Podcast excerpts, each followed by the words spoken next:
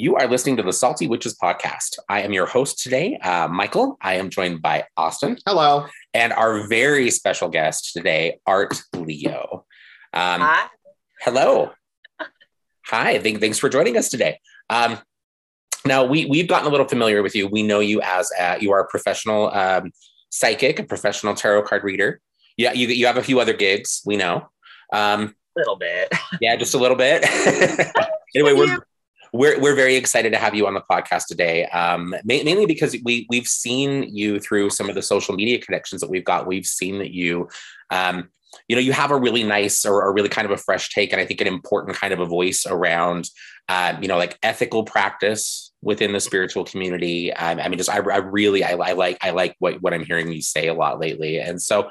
Um, can you tell us a little bit about yourself so that our listeners can, can get to know you better? Well, hi. Um, everyone pretty much knows me online as Art Leo, or they call me Art or Leo. I'm fine with either or.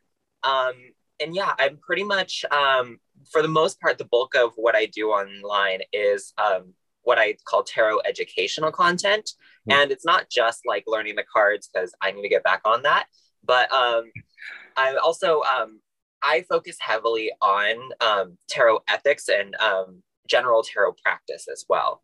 Um, so in general, that's like giving everybody the tools they need to kind of understand, you know, what is deemed like, um, again, ethical practice, what is okay um, during a reading, um, if certain signs of a reading that maybe you're reading with someone that's a little bit shoddy. Um, and aside from, you know, tarot reading and all that, I'm also um, a magical practitioner. I. I personally don't use the term witch because in my culture, that's not the term we would use to describe someone like me. Mm-hmm. Um, yeah. yeah. So I use the term as a general thing, magical practitioner, and specifically, um, I'm an East Asian occultist and folk practitioner. Okay. Um, and yeah, um, I think it's almost been, I want to say almost like a year and a half since I've been on TikTok now. Okay. So it's been quite a journey, and I'm loving where I am, and I'm glad I'm helping people along the way too. I, that's excellent. Um, can you give us a little bit of, of, of, maybe a little bit of history? How did you get involved with uh, the tarot uh, specifically? Okay, so ever since I could remember, honestly, I was super fascinated by the spiritual, metaphysical, paranormal, and everything under that umbrella basically that any like wild teenager would. But i was getting into it when i was like six years old. So um that kind of started especially with like you know ghost shows like um like ghost hunters and like everything like that. That's what started me in the paranormal stuff and that also kind of segued into like spiritual practice okay. and just kind of learning about that. But it my fascination with tarot came about i think was through youtube actually when i found out you know this was a thing. Um and uh fast forward about to when i was like 12 years old i want to say i was at a barnes and nobles and then i found a tiny little pocket deck at um, in one of those like you know at Barnes and Nobles they have like that little spinning kiosk that um, yeah yeah yeah yeah. has those little mini things. Um, so I picked up one of those, and then my dad was there. And keep in mind, I was raised um, Roman Catholic. Ah, okay. So, but also I'm first generation, and my dad's English is meh. So okay. I did end up tricking my dad into buying me my first tarot deck. All right. Not the most, not the proudest moment of my life, but I wouldn't be here without it, honestly. Yeah. Um, something a lot of us have probably done at some point, though, or a lot of us did when we were younger, right? Yeah. Yeah. So, yeah. yeah. Little did he know that small little action just domino effect to where I am now. um, and ever since then, I was like, I was I was doing that thing where it's like you first get a tarot deck for the first time, you're kind of like having fun with it, reading very casually. And I was like giving readings in high school, doing that thing where you flip through the book and just kind of see how it goes. And I, it was surprising. I was surprising the results I got with um, what I was able to do with the cards. And I didn't take the study super seriously until I was about like 17 or 18. And that's when I entered college. So that's when I was like, okay, if I'm going to do this, I want to take it seriously and I want to be able to do it well. Gotcha. And yeah. that's kind of where I've snowballed up into this point, basically. Um, you know, I've been, I'm trying to do a lot of hardcore tarot study while I'm like, anytime I get some downtime. So yeah, that's where I am now. Okay. Well, I, well, I, I like that too. In, in watching um, some of what you share through social media, um, you know, I, that's one of the things that I've enjoyed about, um, you know, just just kind of watching and getting to know you a little bit is I, I really enjoy. Uh, I, I, tend to be a bit of an academic, and I, I like the way that you present your information on the tarot with both the intuitive uh, but but you do focus a lot on like you know like like what I again would consider kind of like the history, the the the academic component. You know, like like this is this is the traditional meaning, this is the knowledge, this is the lore around this. You know, I've seen you talk about a few things where you're like, this is kind of the history here. You know, this is kind of what this is. Um, you know, so I so I really enjoy that because I think there are a lot of people out there that when they're trying to learn the tarot, they need a good mix of both. Yeah. Right. Yeah, because where I come from, all or my like point of view in this is that it has such a rich history that not a lot of people get the chance to kind of dive into that for one reason or another maybe because you know the history can be a little convoluted but um i made a point to say like you know all these meanings that we have now it came from somewhere and it has evolved from mm-hmm. something so i think i think it's very important to at least touch on a little bit of history and and if you can dive in as much as you can then great. Even if you don't like what you're reading it did like all like those you know the old dudes from the golden dawn like mm-hmm. they kind of without them i don't think we would have tarot at all like what it is today. Yeah. Yeah i think i we, we would definitely agree. Yeah. Oh, yeah. yeah they're they're um big time of course big time colonizer mm-hmm. organization oh, going totally. on, right? Yeah, but but but we, yeah. we we have to kind of I think we have to be honest about the fact that yeah that we we may not have access to many of the things that we do now with our, our modern spiritual mm-hmm. practices without organizations like that. Yeah. Well, well yeah, well that, um, that that goes for a lot of stuff in witchcraft because a lot of mm-hmm. traditional witchcraft just in general was familial or very close knit and very secretive.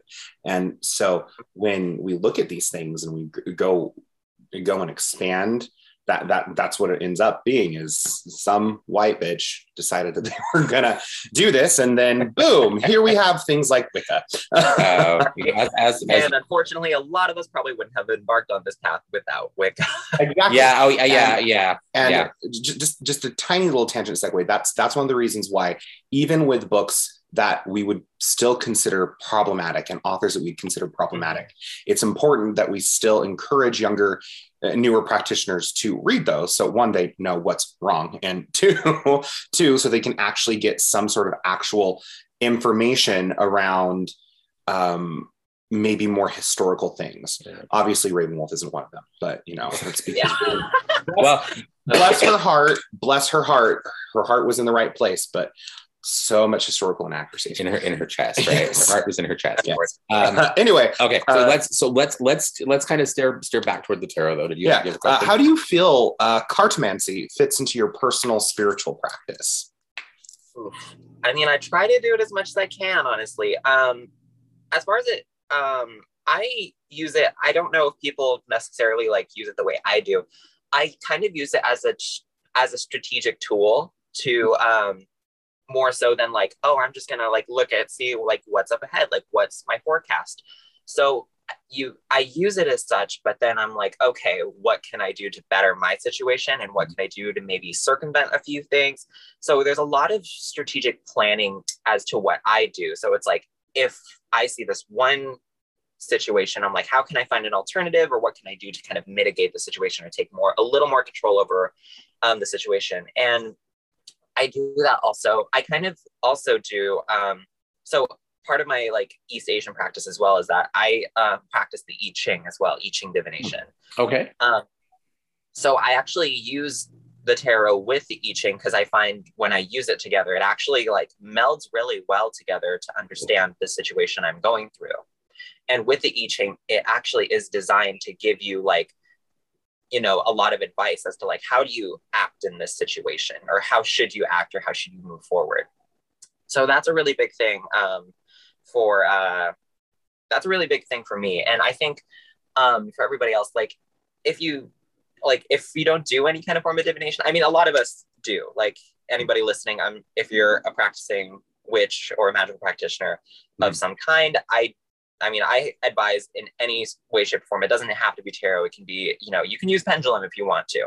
Mm-hmm. Um, but I use it as like a insight um, or to get more insight, to get interest, and more specifically introspection, actually, just okay. to kind of understand more so yourself. Because I feel like t- the tarot in itself is a reflection of the outside world and the internal world as well. Mm-hmm. I, I, th- I, think we would we would both agree. I, oh, yeah. I mean, we're we're also as as you know as uh, people who do work with the tarot. Um, I've noticed that, that that seems to be like at least half of the work, you know, like, I mean, mm-hmm. we, of mm-hmm. course, we always have this association with divinatory work with, with tools like the tarot, but, um, yeah. but in agreeing with you, I, I would say, yeah, like mm-hmm. there does seem to be a lot of like, um, you know, people who are involved in intense processes of like, you know, like personal, um, I don't, I don't know what you know even call it, like psychological kinds of things, mm-hmm. things that kind of move yeah. a bit more into the realm. Like the tarot does also seem to be a, an mm-hmm. invaluable tool for that kind of work. Um, yeah. So um, yeah. So um, I guess I guess little little bit of a tangent here, or again, kind of like a little bit of a slightly different direction. Um, Let's do it. What do you, what do you what, how, as far as like um, you know one one of the things that I know for sure our listeners are going to want you know because people are always looking for like clear recommendations and things. Do you have any advice on people who are like looking to buy that first tarot deck? Or do you have any particular decks that you would really recommend? Ooh, okay. So my first deck was a little hard for me to read okay. so that's definitely um at first because there was a lot of like it was there wasn't a lot of symbolism to it mm. um so looking back um i would just say if you can find a deck that where it i mean with the age of the internet now we have so much access to like you know type in just any deck and then see a lot of the cards that are in a certain deck so i do highly recommend um, you know doing a lot of research on mm-hmm. particular decks first or at least like just skim through the cards and like pick one card and be like okay how can i dissect this how can i like semi understand what's going on because um i also um I had I had a slight art background before I like took tarot seriously. So um, art interpretation was such a big thing hmm. um, a big tool that I use to kind of understand more and more of the cards. So, and you know, to interpret art, you don't need the vernacular of like, oh, like here's like how I like I like how the composition is made. It's not any of that. It's more so it's like, can I like just break down like even just a little thing? It's like, why is this person like, you know, there's this person's like tiptoeing and this person's like um it looks like they're bound. So can you at least tell me what's going on, even on a surface level? Even on the surface level, that uh, unlocks a lot for you. Um, but the second thing is always like, can you tell what's going on in the cards? And also, um, any books I recommend. Well, the first thing I personally would not recommend the uh, Pictorial Key to the Tarot. Okay. Um, by Arthur Edward Waite as your first book, because the language in that book is a little much. It's it's like trying, you know, that essay um, in school where it's like it's a little too fancy. You're like yeah. you're trying to fill up a word count. Yeah, it, yeah. It, feels like I'm reading that. Um, okay. Okay. Yeah. That's so, a, that's a very so, that's like a very AE Waite kind of kind of thing though. Yeah, yeah, exactly. Yeah. Um. So surprisingly enough, it's not my first recommendation, unless it is your first book. Then roll with it if you can. But um, some of my favorite books are um, there's two by Rachel Pollack I really like. Um, the New Tarot Handbook is one of her newer-ish publications. Um, it does it's a nice like it's a nice size that's a little bit smaller than her other book, the 78 Degrees of Wisdom, mm-hmm. which both are fantastic books. I think the New Tarot Handbook is a little bit of an easier mm-hmm. read for some people just because of the size of it. So that would probably be a really nice, um, you know, trajectory point if you can get your hands on it. Mm-hmm. Um, and then I, I mean, I stand by this book, and you guys have probably seen this book pop up on my page every so often. But Holistic Tarot by Benebell Wen mm. is, I think, a really phenomenal um, reference book. I would not recommend trying to read the book front to back because that's a lot of work. Um, and the type of academic work that she puts into this book shows. So, you know, you know, she does a lot of, she focuses the deck on the Rider Waite Smith system or the book on the Rider Waite Smith system, but um, she also has references on like historic um, ways to use the tarot or like different spreads that she uses. Um, even, you know, how certain cards are meant to relate to certain subjects like, um, like uh, career and in um, love and stuff like that. So those are like my top three recommendations right now, but I do have a lot of like books I'm sifting through, so that could change later on. Oh, I'm sure. I'm sure. Yeah, I think I think we can both relate to that. Yeah, we we always have different recommendations or evolving recommendations. Yeah. Oh yeah. Um, so kind of along the same line. So we we get you know we we of course we we actually you know run a metaphysical shop and we we carry a selection of tarot cards in the Yeah, shop. and I work at one now, so yay. Yeah, yeah, I think that that's kind of it's uh, they're they are can be at the same time one of the funnest, the coolest places to work, and also one of the most frustrating places to work. I And feel bad. based based on the clientele and the people coming in. Uh, uh, yeah. Anyway, um, but, we one of the conversations that we have uh, a lot in the shop is you know we have the people that come in that have this idea that their first tarot deck is needs to be something more traditional. Like you know we always have these people come in that are like you know they want to go with the Rider Waite, they want to go with the um, the the Marseille, they want to go with uh, like one of the old Tarocchi Mhm. style decks, you know, or they want um say like even like the Thoth deck, the Aleister Crowley's Mm. Thoth deck, you know, and um you know, and while I can see value in wanting to kind of go with something a bit more traditional, um, you know, I, we very often we, we we kind of fall back on the well, you know, go with something that really does again kind of call you personally. So, Yeah. what are your thoughts on that? Like, do, do you see value in sticking with some of those older or more traditional decks? I think for some people, I think would sometimes it would be more beneficial for some people. However, for the most part, my first, my number one advice, and this is what I tell people when they come into the shop that I work at, um, find a deck that you personally resonate with. This, this sounds like a cliche, but it's honestly, I believe it's true. So it's like find a deck and like look it up. As I said, like all of us, have, a lot of us, most of us have a computer in our pocket. So we can always, like, I always tell people you're more than welcome to look it up on your phone just to see if you jive with it. And worst case scenario, we'll keep on looking for you. Um, I do, however, do like say as an aside, like mo like a lot of people do stick with the Rider Waite Smith in my store. Um, just because they see it as like the deck. And Yeah. I we oftentimes also tell people like if you can learn the Rider Waite Smith deck, you can probably pick up any other deck Yeah, if- worst case scenario in the future.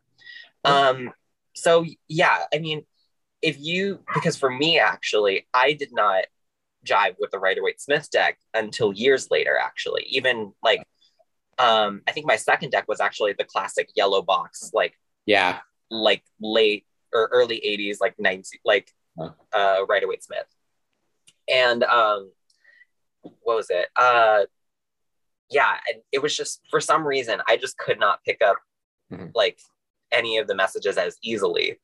Um, so took a step back and I actually gave that deck away to somebody. Um, but for me, um, that was the case. And, you know, I learned off of a different deck. I learned off the um, Ciro Marchetti uh, Gilded Tarot, actually. okay, Um, and that deck, for some reason, was just a lot more like I. It was just so much easier for me to kind of pick up on it. yeah, So, you know, it's not a universal thing to pick out your first deck or to pick out a deck in general. Yeah. So, I always say, you know, as cliche as it sounds, trust your gut and just do a little bit of study before you make that final purchase. yeah, Yeah. I usually just tell people like, which one do you like the most? like, Yeah. like it, it really does come Yeah. down because I I, rem- I I remember there was a craze of like your deck has to be given to you. Your deck has to be given to you. yeah. And I'm like, no, because when I was No. 16, I was reading tarot professionally and I had a deck that I loved and I worked with that deck. And one of my friends thought, oh, I'll get them a new deck because they're supposed to be gifted. And it was the, if my friend is listening to this, I love you. I'm so sorry. Uh, it was the medieval cat tarot. Oh, And I, which is which is a cute. it's deck. a cute it's deck. you. um, I was like, oh, this is so cool. And at first I was like, this is going to be awesome. I opened it up and they were like fuck you, I'm not talking. And I was like, oh, oh. okay. So I used them in spell work because I was like, that's what we're gonna be using you for. I also had someone give me the medieval Scapini, and I was like, apparently the medieval stuff, and I just You don't. don't care for the The medieval stuff two for two or zero for two basically right now. exactly. Yeah. Um, I mean, one of my favorite decks is the, the the traditional Dragon Tarot is what I read with for the longest time, and apparently people think that it's just mean, and I'm like, well, oh well. Hmm. They're dragons; they don't care. It is a really cool deck, and I've seen I love it. Yeah, yeah. So, so as we were talking about at the beginning of the episode, um, you know, you you've spoken, uh, you know, quite a bit on, you know, uh, the, uh, you know, ethical practice, you know, that we need to uh, see and expect from psychics, you know, professionals that we go and and, and see, uh, you know, and, and potentially, you know, give our money to for for readings and services. Um, you know, and, and I know you've got a lot of information out there, and we're going to share um, your social information when we get the, this episode posted, so that people can can go and see what you've got going on. But for but for the moment, and for the people who are listening, you know, do, what what what do you, advice do you really have, or what would you tell people who are, um, you know, they're looking to you know to work with you know a, a practitioner, psychic, what you know, card reader, whatever the title may be, that that is you know that is legitimate, ethical you know um, that you know like they are what they claim to be like what what advice or what tips do you have for people Yeah. So my first and foremost thing is like how much outside research can you do on this on a particular person if you're like if say that you're searching out a specific psychic like they're finding their business um this is so basically not going to a st- like a metaphysical store and they have psychics on rotation that's a different story. Yeah. um so how much outside research can you do? And do they have like a reputation outside of um or just you know their website basically? Yeah. Um so it gives you a little bit more of like a little more i say cushion room to kind of say you know what? This person probably has um a little bit more is a little bit more trustworthy because they also have a reputation to kind of almost protect and you know they have to know they got to do what they do well. Um another thing is is that um not a lot of like i don't see this a lot and i don't see people outwardly saying like this is what i don't read and this is what i don't do or this is what i don't do you know Yeah. um you know there are some people that come to me and they're like hey i'm like they come to me like asking if i can contact their deceased recently deceased loved one and i'm like listen i don't provide mediumship services because it's not something i am comfortable doing for you Mhm.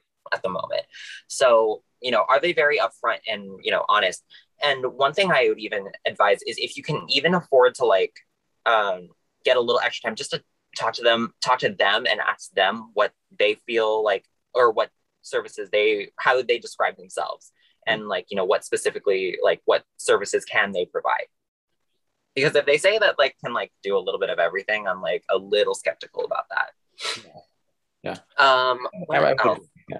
I agree. I'm Mhm. keep, keep going you're good yeah Oh, sorry.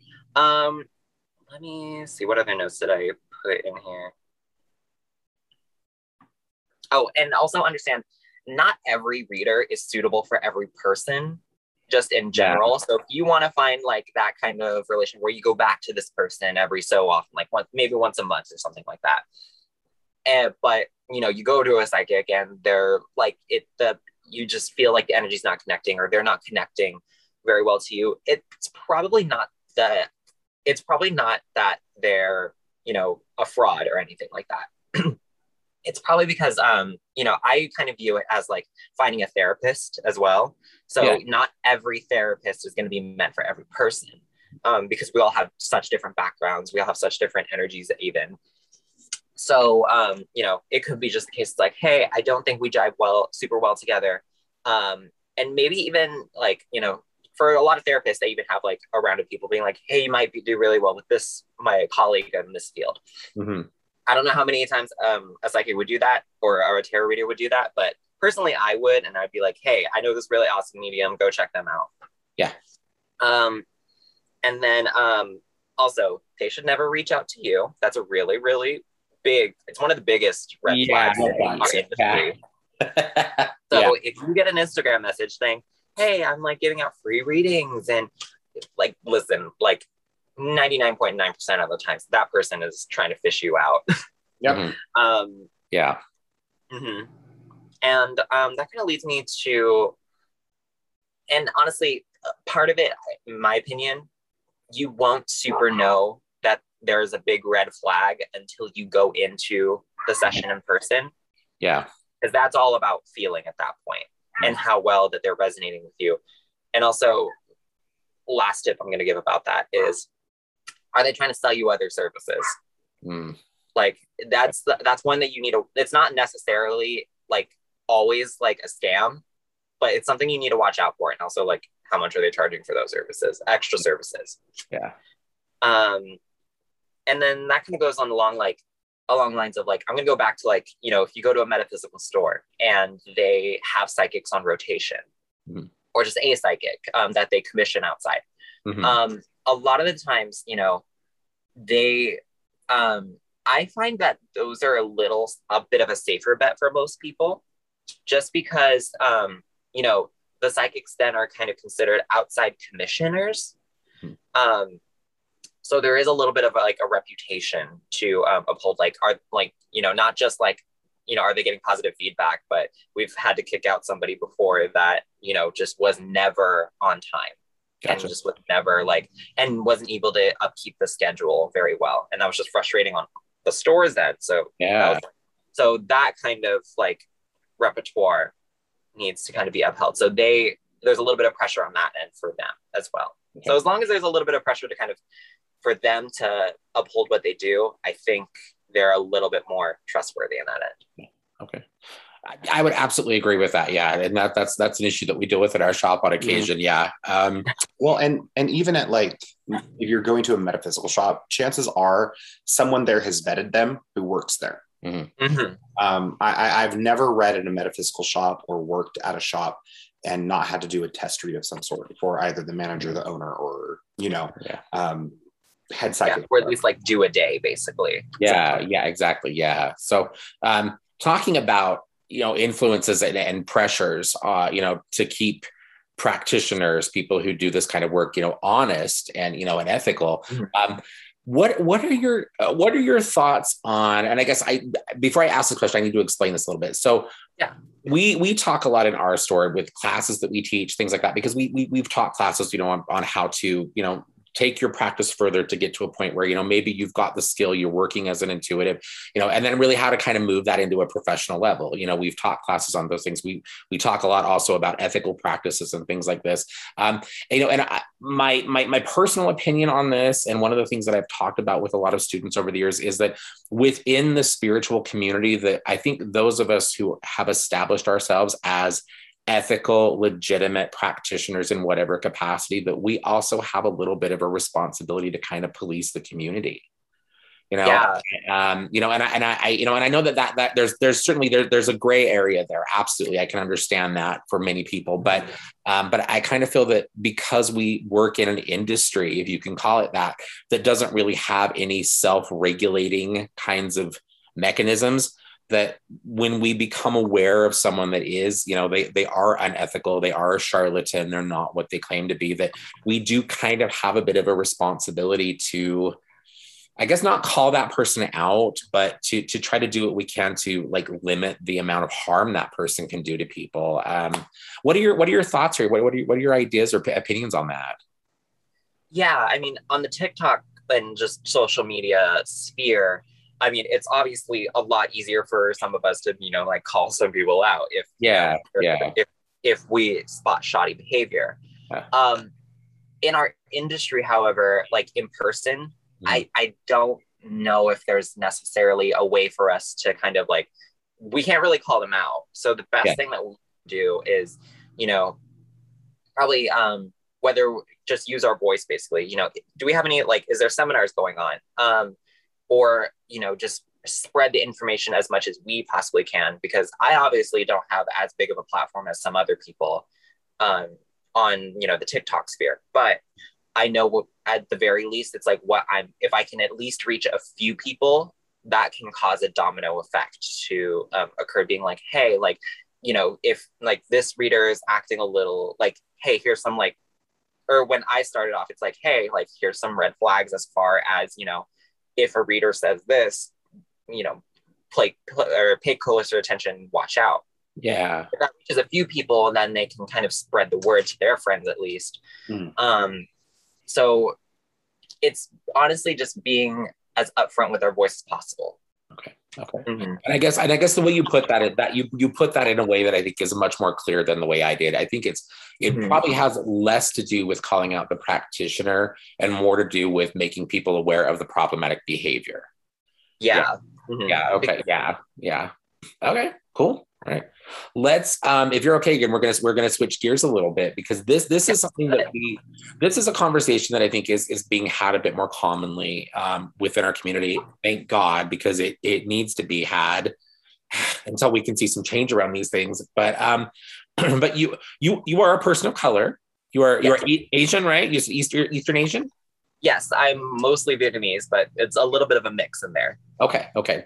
As a person of color who is also part of the LGBTQ plus community, Yep.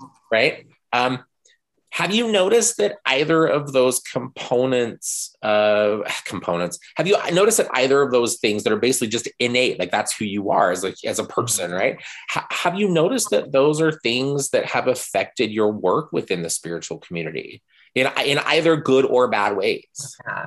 I mean, honestly, um, with um, if y'all can hear outside noises, don't mind Yeah, that. you're you're good. You're no worries. You're good. You're good. um, but honestly, I kind of entered the sphere, I think, at an age where we are becoming much more, ex- um, society as a whole has become a lot more accepting of a lot of our differences. So I feel very fortunate to, you know, enter the sphere of like, you know, spirituality and divination at the time we are at now, at least yeah. and um, with you know we become so much more um, understanding and open about um, you know our um, sexual preferences or sexual identities and um, you know what makes me essentially a minority um, what i do find a little bit difficult about my practice or what i do as like an east asian practitioner however is that not everybody quite it, it's not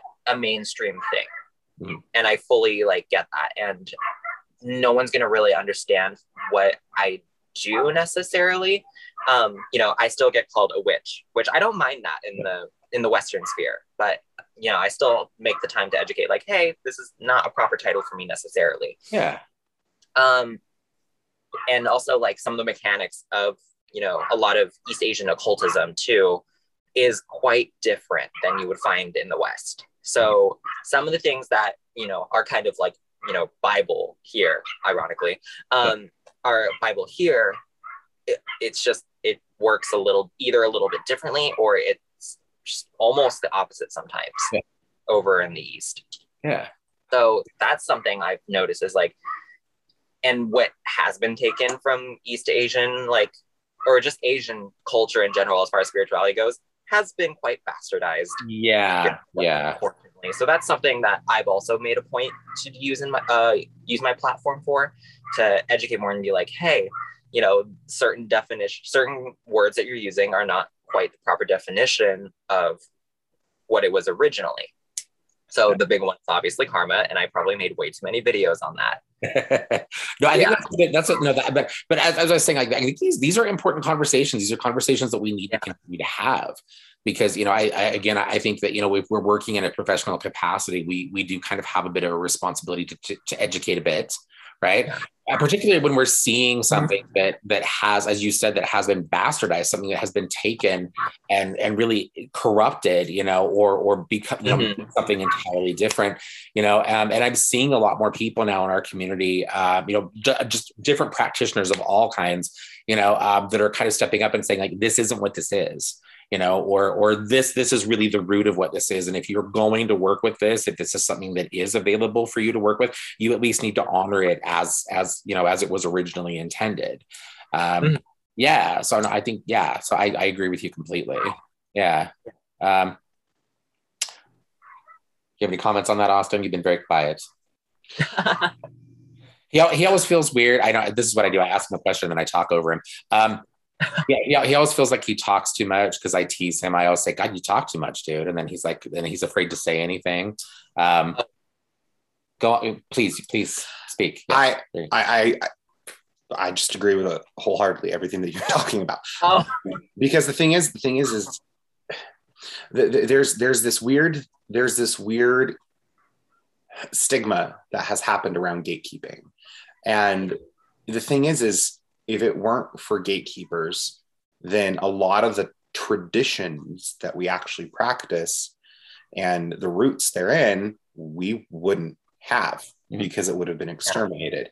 You know, if it weren't for my family being gatekeepers of my Italian folk magic practice and my grandmother who my who refused to teach anyone in the family other than me or anything like that, then then we wouldn't have that tradition. And so when we get into things where uh, just example with East Asian magic where people have taken that and bastardized certain things of it it is totally up to personally people who are practitioners legitimate practitioners such as art uh, to actually stand up and say hey like that's not incorrect but then you have people like you're gatekeeping yeah and all I can say, all I can say, because I've been called a gatekeeper, I think at least 13 times in the past two days. Well, um, daily, daily. Um, I... Just because I was like, this is not actually what a cord cutting is. And people are like, you're gatekeeping. I'm like, uh, mm, yes, I am. And I'm, I, I, I, and I will gatekeep things that need to be gate kept, gate that, that need to be kept you know? Um, people want to learn more about italian magic and i'm like well i can't really talk to you about that because you're not a part of my tradition. You're gatekeeping. Mm-hmm. like yeah i am like yeah. Yeah like i'm doing what i can to preserve what my craft is at its core and i think exactly. that's not what yeah. I think a lot of people are just so focused on like just access of information like there's a big I think I kind of blame our consumerist society for that reason. Yeah, yeah. They, like there's this feeling that you know everything should be available for us to learn. Mm-hmm. Well, and on top of that, like like you've mentioned before, we have computers in our pocket, so we're so used to being able to go online to Google to whatever and type in that thing and get an immediate answer. It's instant gratification, mm-hmm. and that's where it's so frustrating for someone who's been who, who does this professionally because when when you're talking about things like tarot or witchcraft or folk magic or whatever it is, when these things are brought up and you're like, can you not do your own research? Yeah. Um, or, or you go, actually, I did an entire video series on that. And their response is, well, tag me in it. Like, no, like that's your job. You're getting all like, the information. like you've gotten all this information for free already. So maybe you should just hop back yeah. back and do the thing. And so so it's it's really important um in my opinion that we make sure that we try and allow things to be accessible that should be and can be accessible and protect those things that require initiation or lineage. This is your this is your hill this yep. week, I guess this is your hill this week okay um, I have many things. That's okay. Then, okay. Yeah. I also, a lot of people will probably notice is that I don't talk a ton about my um, my personal magical practice because a lot of it does come from um, you know traditional practice from you know back in the motherland and also a little bit of like what I've learned um, from uh, immigrants here too. Mm-hmm. Um, and reason being is because I'm going to be very upfront and honest and say I don't trust the majority of TikTok at least with yeah. the information that I know. Yeah. And a lot of the information that I had to learn was is very difficult to come by. Mm-hmm. So um and it's not because it's like, oh, I did the work, so I'm gonna make you do the work. It's just the fact that I the understanding needed to understand certain practices even because you need to because the magic of a certain practice is more than just the magic it's the cultural context too yeah so um and, and much more than put in a three minute video oh yeah and the cultural and you know the culture of you know an east like say like Chinese ancient Chinese society is going to be very different than you know the um, the occultism from like Great Britain in the 1800s. Yeah. So a lot. That's why a lot of the times the language doesn't quite translate over very well, or it's very difficult for us to understand at a surface level what you know some of these symbols even mean. Yeah. Oh, absolutely. Yeah. I, I think we're also um, in the process, you know, like along the lines of this discussion, you know, I think we're, we're also having to be a bit more honest or we're having to accept that there are people out there who, for a variety of reasons, um, you know, have really kind of established uh, a sense of entitlement. You Mhm. know, like there's this like, well, no one's ever told me no before, and now you're telling me I can't have this, and I'll show you. You know, and you know, it Yeah. seems like there there are people out there who cannot just accept like this is something that's not meant for you. You can't have this, and it's okay that you can't have it because you have access to these other things. So stop, you know, like stop. Just let these other people have this, you know. Um, and I've noticed that a lot too. It's almost like this spoiled brat mentality. It's like somebody finds out that something is closed for some reason, and then they make it a personal goal to be able to, you know, I, now I have to have this. And it's like, no, you don't. Calm down, you know. Um, yeah. Um, so Well, there are just better ways to go about that too. If you find out that something's closed and you want and, and you want to learn more about that closed practice or that closed tradition, then seek out an elder in that tradition, seek out an actual practitioner and just try and build a relationship and be respectful about it. You know, Mhm. it it's it's it's not that hard to just be respectful and instead of just being entitled. I I mean, I, I I've taken oaths for various initiations that I have and things that I can't talk about. But the reality of the situation is, is if someone approached me respectfully and they said, Hey, I'd love to have a conversation with you about this, then okay, cool. Let's see how we can work this out. Yeah. But just demanding it will automatically, for most people, get a no, no, Yeah. no. This is even more closed now. Now there's a Yeah. fucking padlock. So, Oh, yeah. um, so yeah, Okay. I've, I've got kind of a, another fun question, something that kind of just popped into my mind. We were talking, I should have brought this up a few, a while back when we were really focusing more on the tarot. Um, Oh, no worries. maybe, maybe we should pull things back to the tarot because that's really kind of the, the topic of our, of our discussion today. Uh, not, not, not, not that I haven't enjoyed our, uh, this other conversation because I love these kinds of talks. Oh no, I Um, love it. Yeah. Um, so I one one other thing that that I know I, a lot of our listeners are probably would like some clarification on, and and I would just like your take on this is, but um, layouts. Like there continues to be a bit of debate when working with the tarot about using, you know, what would be considered traditional layouts. You know, we, we all, those of us who have studied are all familiar with Celtic cross, um, you know, these kinds of things. What's what's your take on that? Like as far as like utilizing those things effectively, or do you find those are necessary? I mean, I find them personally useful to know because, you know, for the most part, you know, before I want to say like before the nine or night or 1990s, um, before then, using spreads was kind of ubiquitous. Like it was like every almost everybody you found was using some kind of spread of some sort. Um, so I find for that reason, if you want to do a little bit more historical research, learning some of the spreads or at least like the basic spreads is, you know, might be important to know. But in nowadays, it's become more popularized. Uh, more intuitive styles of reading have become a lot more um, popularized um, as of late. So um, I don't. I personally think it's up to the um, individual at that point.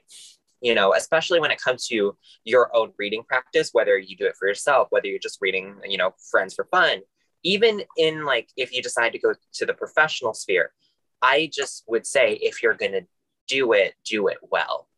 Mhm. If you're going to do it, like just if you're just going to pull like three cards at a time and just kind of see how things transpire, if you're going to do it, be able to read that style very well. And if you're going to read spreads, read spreads very well. Okay. All right. Yeah, I, I I- I agree with that. There's um, I mean, you need to know your tools, and spreads are just one tool when you're reading cards or tarot of any kind. Mm-hmm. That's true. You know, I mean, you have spreads in tarot, you have the houses in Lenormand and the Grand Tableau and, and Oh, all yeah. other things. And you need to know it well. I I can't tell you how many times I've seen someone who's working professionally just read to someone out of a book. And it's very Yeah. Yeah, once, I think I think once yeah once you get to the level professional, I'm kind of like you. You probably need to put your book away. But, Like, um, like there's a there's a there's yeah. a time and a place where that is. I mean, Yeah. you want to do the reading, and then at the end of the reading, you're like, hey, so I think you also would really like the artistic interpretation of the cards, or, so on and so forth.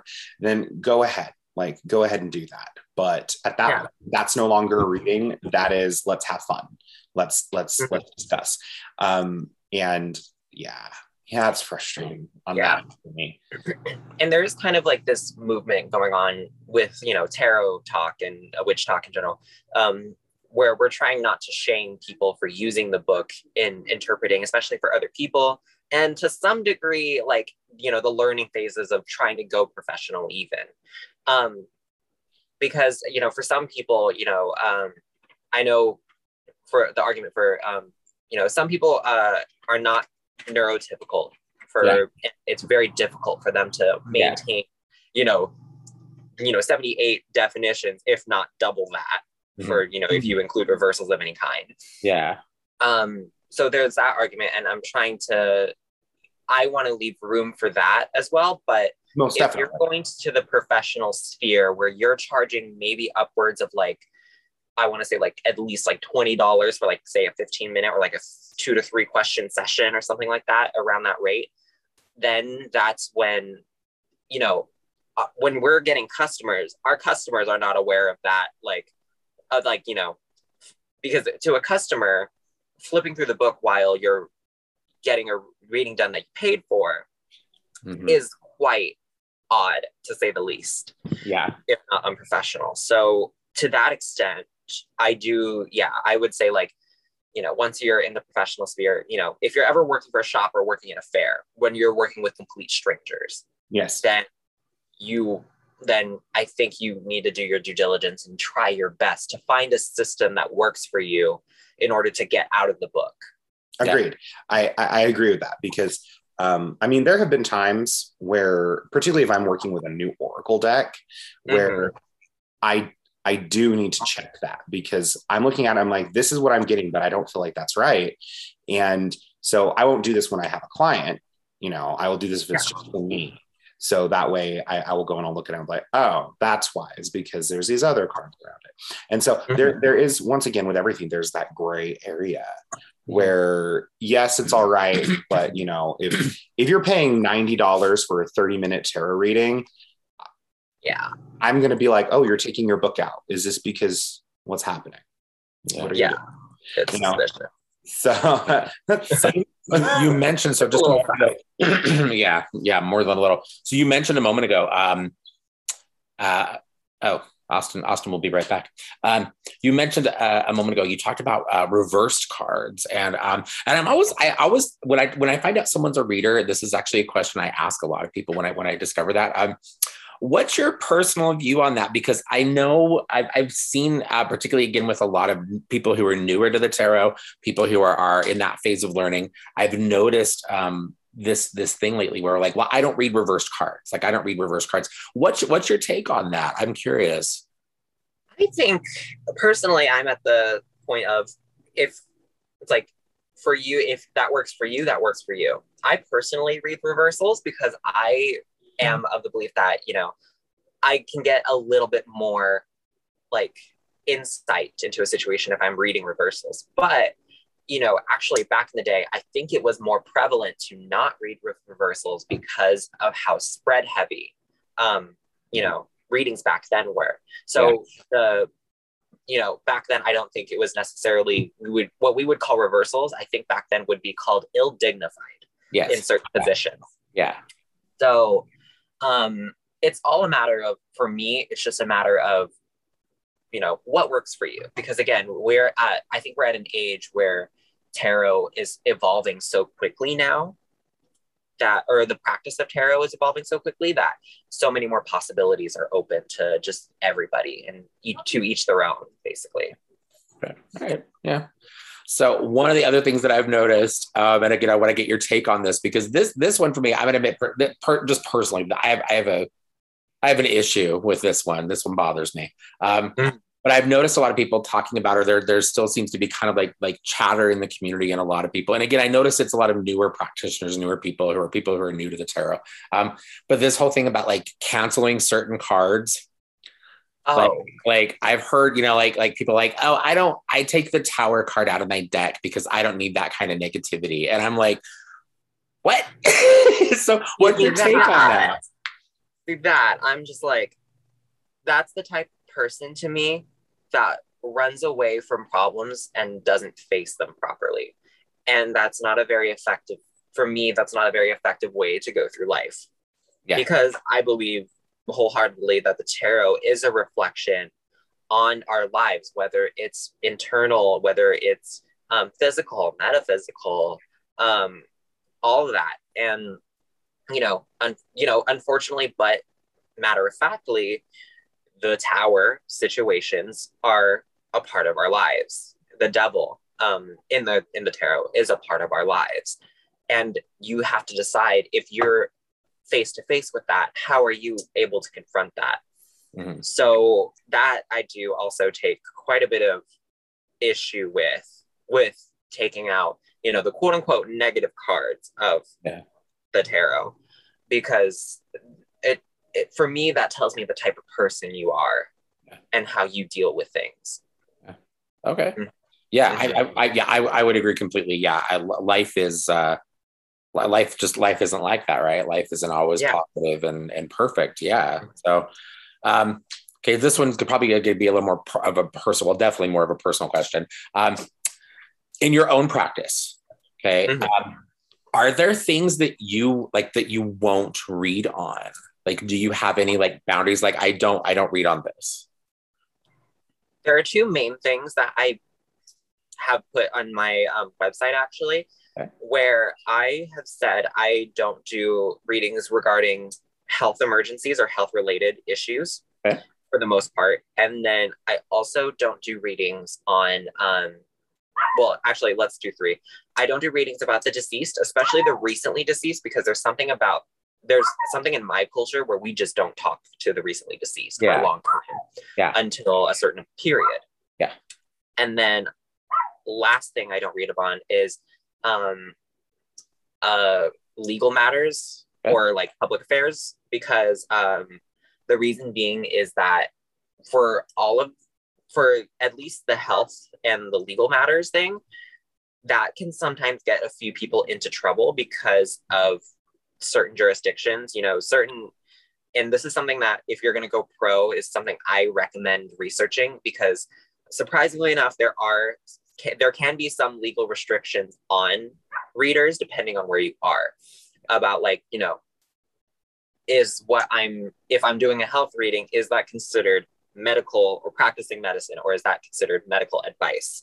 So um, that's just something that a lot of us need to watch out for if that's something that we do do for whatever reason. Now as far as like pregnancy and fertility readings go that can sometimes that does fall under the umbrella of health um, and I do those in a very meticulous, careful way mm. so that I'm not, you know, stepping on like, say, the toes of a doctor or stepping in the realm of like, oh, this is like my advice as far as like practicing medicine. Um, so there's a couple of things that I do in regards to that that I'm a lot more like careful with and just making sure I'm not crossing any line, any legal lines, because that can probably get me in trouble and I can't afford the lawsuit right now. Yeah, uh, yeah yeah so those are a few things i don't read on and then also the deceased obviously i'm i don't advertise myself as a medium because that's just i personally just feel like that's a skill that i'm not comfortable with sharing and some people like will come to me for like you know like hey like my you know my uncle like passed away last week or something like that. Mm-hmm. i'm like you know according to my culture we don't talk to them for this period of time. Mm-hmm. we don't try to contact them in this period of time. They're adjusting to being a spirit yeah. in our culture. So that's for the most part why I don't do that also. Okay. Well, there's this weird thing where everyone thinks that because you're a psychic, that means you're a medium. Or Yeah. You read tarot, you're a medium. Mm-hmm. And that's just not the case. Yeah, for a lot of people, that's not the case. Yeah. And then you have people who are super unethical who will try and do that. And it's very frustrating. As a medium myself, I, I can't tell you how many times, how many times someone has come to me and they've wanted like a mediumship reading. Okay, cool. Who are we talking to? Oh no, I just want you to just like, yeah, what about my job? And I'm like, that's and not a mediumship reading. That's not Yeah. how this works. Yes. works. What does my great great grandmother think about the guy I just started dating? I like I love that Doesn't one too. care. She's Yeah. dead.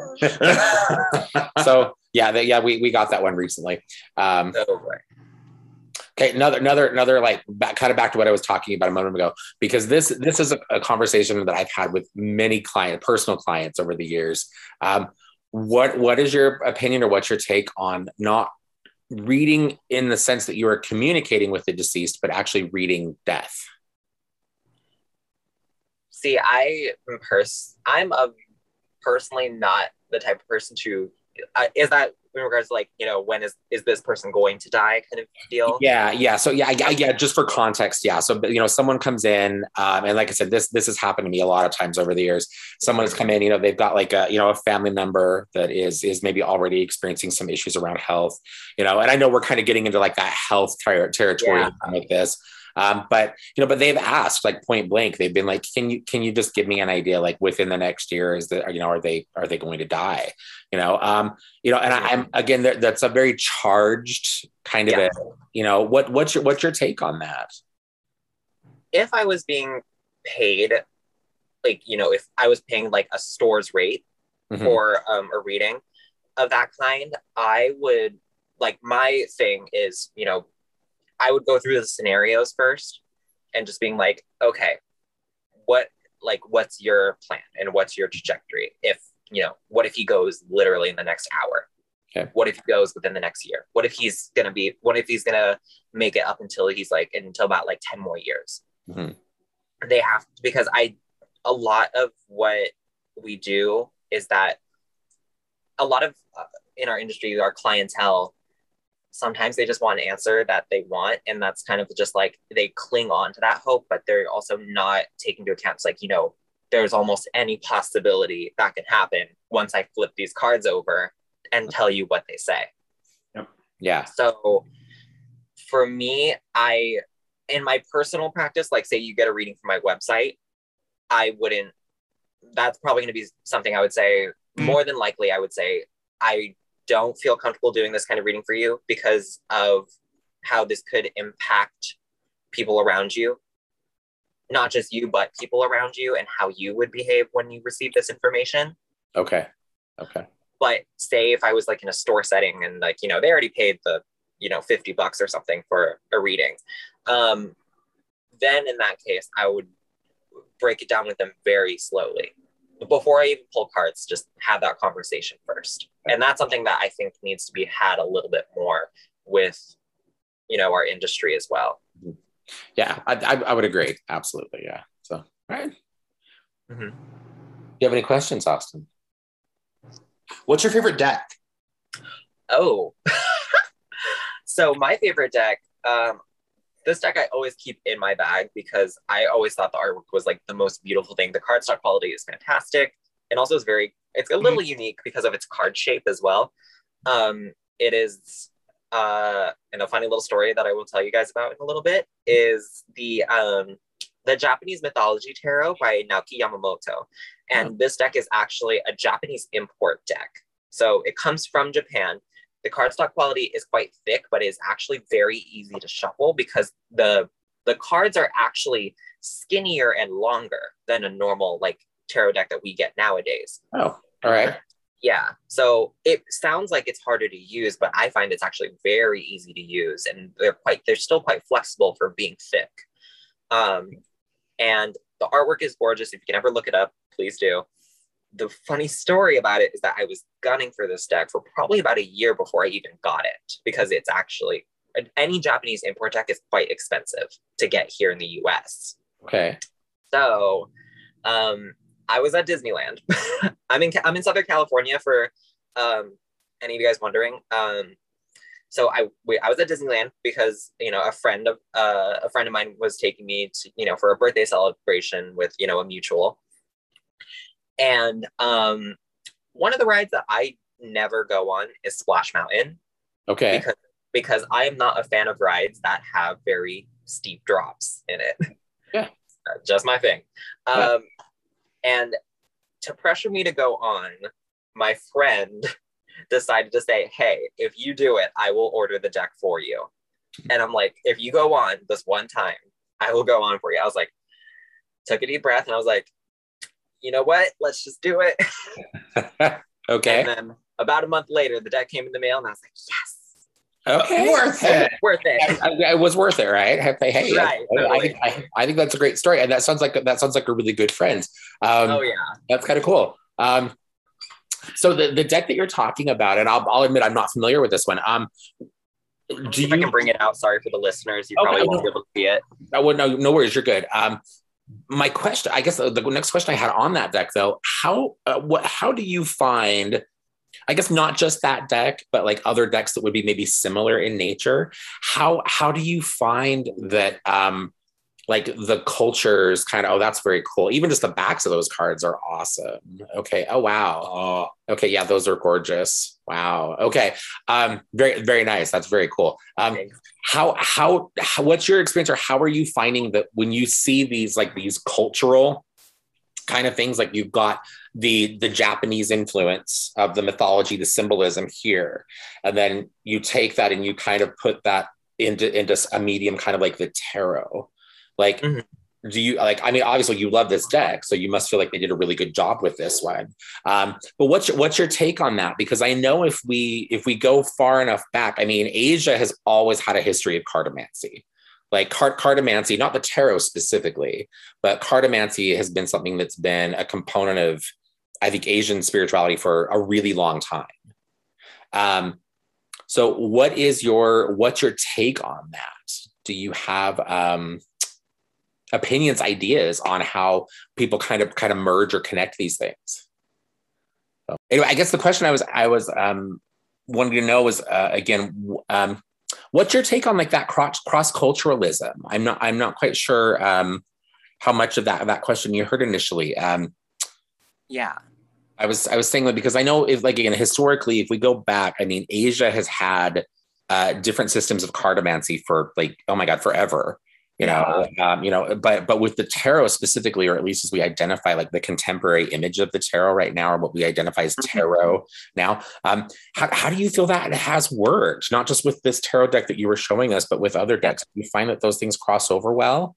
hmm Yeah. Um, I think personally, I, you know, with a bunch of the cross culturalism in tarot, and especially when it comes to introducing mythologies within, uh, taking mythology from a certain culture and then implementing it into like a tarot, even just one tarot card, I think gives us a lot more leeway to kind of expand our definitions and expand what we know of the tarot because I think a beautiful uh, one really beautiful deck that I um, love is also the Tarot of the Divine by Yoshi Yoshitani, Mhm. um, and um, printed here in the U.S. But um, it's a beautiful deck, and actually each individual card is a reference to some kind of popular mythology, whether it's from like storybooks or whether it's from a mythology of a different culture, um, and um, with that, it kind of opens the door to you know, be a little bit more open, be like, okay, if we're referencing this, if this card is referencing this mythology, then it kind of expands our definitions in a way, or expands how we read um, the tarot. Um, and I think that's, I think it's a very beautiful thing, actually, because yeah, I think we should still learn the history, but there's a little, but I think progress has been made as far as that goes to kind of you know mix it all a little mix a little bit of it together and kind of um open tarot up to more people even Okay. Okay. Yeah, I, I, I would agree. Yeah, I would agree. Yeah, I just I, I just I'm always interested in hearing other people's ideas on that. So Yeah. uh, so is there anything? I mean, we're we're you know we're about an hour into our episode now. Is there anything? Um, is there anything we haven't talked about, or anything that you really want to make sure that we we we discuss before before we you know before we wrap up today? Huh. Um, let me see.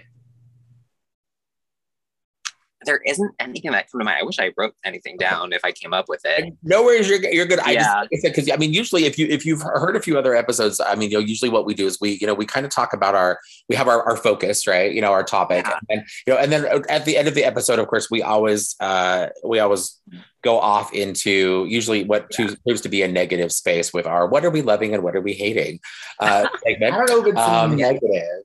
Yeah. And I don't think I don't think we try to go negative, but we it always ends up being kind of like a negative kind of exchange. I, don't, rant. I feel I feel I feel a little bad about that that we end the episodes with that sometimes. But um, but I know a lot of people actually kind of love Yeah, that people like too.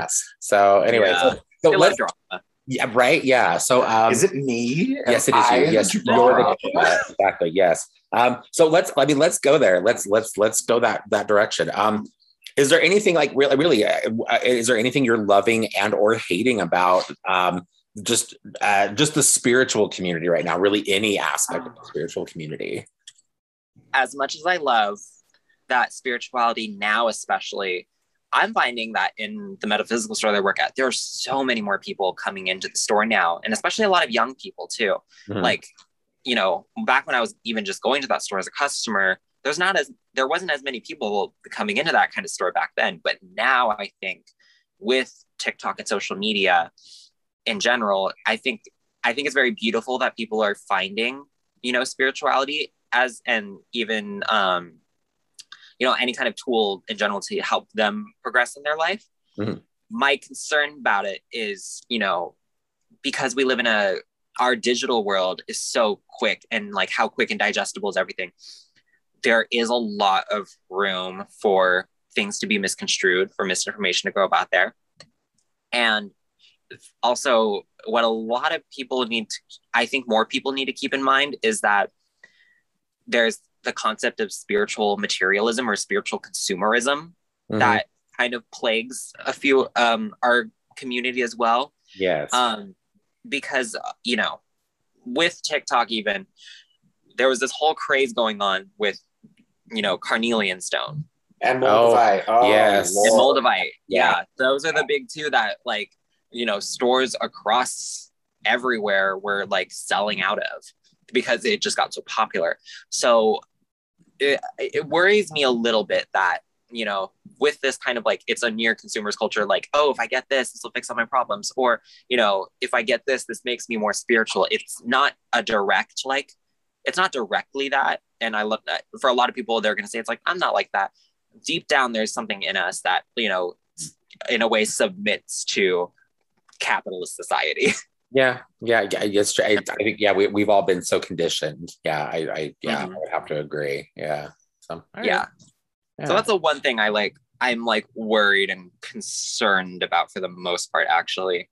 Um, and also like with how many people are going into Sphere, I know for a fact that people that do a little bit more to kind of take advantage of their customers and clientele, it gives them a lot more leeway to like, you know, make things that you know people want to see in like a spiritual sphere you know Yeah. because you know all the readings on the you know if you're going on tiktok and scrolling the for you page if you're anywhere near the spiritual side of tiktok you're going to see those readings on the for you page being like if you see this this message may be for you Mhm. kind of deal yeah and i i'm worried that that's misconstruing what you know spiritual practice you know should be for most of us to kind of better us yeah yeah Mhm. I, I, I would agree. Yeah, I, you know, we, we talk a lot, or we've we we speak a lot. Austin and I both about um, uh, superficial kinds Yeah. of spirituality. Yeah, and so yeah, I think I think I, yeah, I, I I know exactly what you're talking about, and um, yeah, and I again I I agree.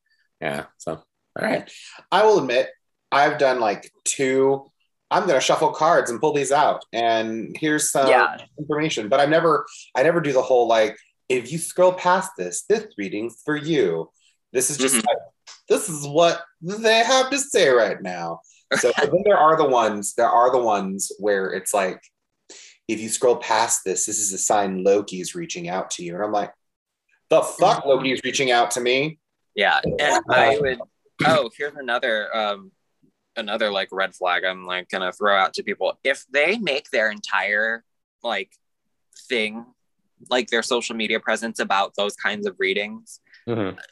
take a second, take a second, take a step back and kind of look back a little bit because that's a little bit of suspicious behavior because it just reads baiting. Mhm. Like they're just trying to reel you in to Yeah. Well, Yeah. well, well, on top of that, let's think about it. They're deities. They don't need someone to contact you through the For You page on TikTok. yeah. Well, I, well, I mean, yeah, and I mean, and he, and you know, they, they, I mean, we, we talked about that earlier too. You know, we talked Yeah. about people that go And it's like, what authority does that one random person on TikTok have to talk for, to speak for a deity at that That one 15 year old who is shuffling some cards is totally talking to an ancient Nordic deity. Yeah. Totally. Well, I think you know you raise a good point there, though, in that you know, and and not strictly around the realm of, of people who focus their work purely through the communication with deity, but I, but again, talking about red flags and practitioners, I would think um, anybody that's going to have a a you know a spiritual practice, you know, and they're doing this for other people, right? In some some capacity, they're offering their services to others, and it becomes very clear that they have focused that spiritual practice in such a particular way or around one particular kind of thing, I, I think that would also potentially be like a bit of a red flag. Um, if only Yeah.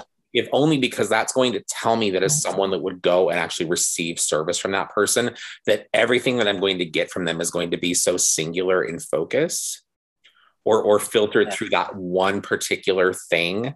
Um, and and again, to clarify, I'm not talking about one particular practice, you know, but but like one particular thing, like like everything that comes through what you know what I say is coming from this one source of power Yeah. or this one thing, you know. And for me, that would also kind of be like a, ugh, you know, like like you, like not only like one, you need to diversify a little bit. Two, Yeah. um, you know, like like again, life doesn't work like that. You know, we can't get Yeah. information from one source all the time, um, or shouldn't. You know, um, yeah. So I guess I think yeah, you just just the way you kind of explain that. Yeah, I, again, I, again, I, I could absolutely see that being a, another challenge or something to consider. So Mhm. yeah. Well, are, are you loving and hating anything right now, Austin? I know you are. Um, No, I, I already kind of talked about it. I talked Okay. about the the miss the the horrible horrible thing of like gatekeeping people just going off like like there's a point to gatekeeping and Mhm. you know what frankly i'm sick and tired of the whole baby witch thing mainly because i'm like i don't trust babies with open flame like that's not Very fair point. I'm like, I'm a baby witch. I don't know any better. And I'm like, then why am I going to give you information on how to hex your ex? Yeah. Like that. No.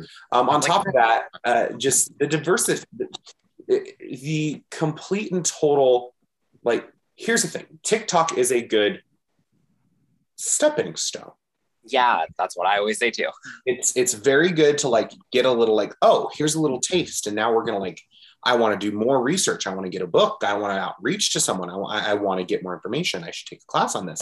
But then there's people who base their entire practice on that. And as someone who not only owns but works in a metaphysical shop there's this whole thing where people come in and their first instinct now and i am not i am not opposed to a good place hex bind or curse. Um, I am very much, I'm you're hex positive. I'm very hex positive. Um, but when Same, even though I don't haven't done one in years. well, the thing is, like when people come in and their first initial instinct is, I'm gonna do a hex. I'm always like, Like that, should, like that should be your that should be your last. That curse should be your last yeah, resort. that should be your last resort. Uh, a hex Yeah. should be your second to last. But like, I, I had this person come in and they're like, I need to do a hex because this my because on my mom because my mom's drinking and blah blah blah blah blah blah blah. Blah. And I actually had to sit with them and I was like, okay, so you want this behavior to stop? Well, yeah. But I saw on TikTok that if I do a sour jar, and I was like, Well, I think I think it's There's just Reddit sour jar and the lemon hex too. Yeah, exactly. Yeah, yeah. My Um, favorite I is the lemon it's- hex with the cinnamon on it. I'm like, are you making a spiced cocktail? What's going on? I, I just I, Right. I I think it's probably just Jen, it's probably fair to say that people, particularly newer practitioners, have got to stop relying solely on social media presence Yes. for learning what they're doing. Also, like what's on, especially TikTok, because back in the day we were only able to fit like a minute of content into like any information we're doing, unless we're doing Yeah. multi-part, which nobody watches. Mhm. Um, I- yeah, like anything that was like quick and digestible for people to like get. People just want quick and easy, and they think spirituality is about quick and easy solutions to actual problems. yeah, yeah, and it's yeah, and it, it's it's really not. Yup. Yeah, No, yeah. yeah. Well, all right. How about Well, you? What are I'm- looking at reading? I'm um I don't know if I have anything this week, to be honest. We really we kind of talked anything that I would probably throw in there was really probably something that we kind of sort of in a roundabout way Yeah. addressed today. Mm. Yeah. Yeah, it's it's been really awesome because I uh talking to Art because I love I love their videos and Yeah. I love your interaction videos with like the metaphysical shop. Like anything, anything where you're like in an interaction with the customer. I'm just like, Yeah, yeah. Yeah, like those- relatable. Those in particular, oh god, yeah, we can definitely relate to those. I, I, I don't, you know, I don't, I don't want to go too far down that path just because, you know, I don't want to. I'll be here um, forever. Yeah, well, yeah, not only, well, not only will we be Oh, like interactions we've had. um, I'm just yeah, gonna say every one of those videos I've made is based at least in some form of truth. There's some areas where it's slightly exaggerated, I'll be honest, but there's a little bit of truth to like every single one of those videos I made. I'm like, oh my god. yeah. Well, you're, well, so how long have you worked in the shop that you're in now? I actually started pretty recently, but I've been going to that shop ever since I was like 18. Okay. Yeah. So, I mean, but even in the, even in the time that you've been there, you know, maybe the short time that you've been there, you know, actually as as you know, someone who's working there now, um, Girl, it doesn't take long. we, yeah, you will know, like we hear and have some of the most interesting interactions with people. It, it gets really, it's it's kind of crazy sometimes. Um, Mhm. And you know, and when I say that, you know, in no way do I want that to sound like purely a negative thing, because a lot of the times those interactions are uh, they prove to be very fruitful. They prove to be really good interactions. Um, Yeah. people will come into spaces like metaphysical shops with some of the most unbelievable ideas and expectations and um yeah I- yeah like i said i'm, I'm sure i'm sure you know i'm sure you get it Uh, Yeah. yeah I I had someone come in this week. They're in the shop a grand total of two and a half hours. why are you whispering now you need to speak up. Um, and they wanted me to educate them on how to use all of the herbs in the apothecary. We have over 101 different herbs. Uh, And they weren't getting that. I was like, well, what are you trying to do? Well, I just want to learn. Okay, but what are you trying to do? Because that's how you're going to be working with those herbs. Yeah. And just, it wasn't clicking. And I was just like, well i think it goes back to what art, art was saying a moment ago about people want or have this expectation that this is all going to be like like instant easy and digestible. and you know Yeah. and, um, you know and it's not you know there really there doesn't seem to be there's a disconnect there people don't realize like Yeah. this time and dedication I, I, um I was like this close to being like, let me get you some aconite root, brew a tea. It'll help you transition to the next realm. Yeah. You'll transition right to 5D, bitch. no then I was like, no, don't do no aconite tea Don't do it. Let's not do that. Aconite Yeah. tea bad. Don't listen Yeah. to me. don't I'm- listen to austin austin is evil he is a wicked witch and he will lead you astray I am not Um, evil. I'm just spicy. anyway all right well i think Yeah. i think yeah yeah so did you have any any last thing you want to want to say before we we end our episode Yeah, I think I'll, I, I I was just gonna like piggyback really quick on that last note. It's like if we're gonna bring this back to like learning tarot and like all that. yeah Um, for people that are learn that are a little bit newer in learning, take as much time as you need. There is absolutely no like you know with in such a quick digestible world. It took me like at least maybe a year and a half to get comfortable with the cards, where I didn't have to solely rely on the book yeah like maybe a year and a half. So it it took me a while and expect it to be a process. Tarot itself is a journey. Yeah. So Yeah. allow it to be that. Just let it be that. I mean, it's literally the full. Yeah. Well, and that's Yeah. that, that- and that's that's a beautiful way to look at that too. You know, it's like yeah, everything doesn't need to happen overnight. And and yes, anything like anything that would be a spiritual component is it would be healthy to look at it or consider it more like a journey. Absolutely. Yeah. Yeah. Mhm. Oh, cool. Well, all right. Well, it has been a pleasure visiting and talking with you today. You are you are very you are very smart. You know your stuff, and um and we we enjoy watching and and, and sharing with you online in the ways that we can. And um and I'm sure our listeners will will enjoy the information that you gave us today Yeah. as well. Um, Where can our listeners find you? if They Yes. want more info. So, um, for the most part, you will probably find me on TikTok. Um, it's Art Leo underscore tarot. Um, same user handle on Instagram. Um, and still working on my website, but um, it's still a wix.com. Like, you know, Yeah. I haven't paid for the domain name yet.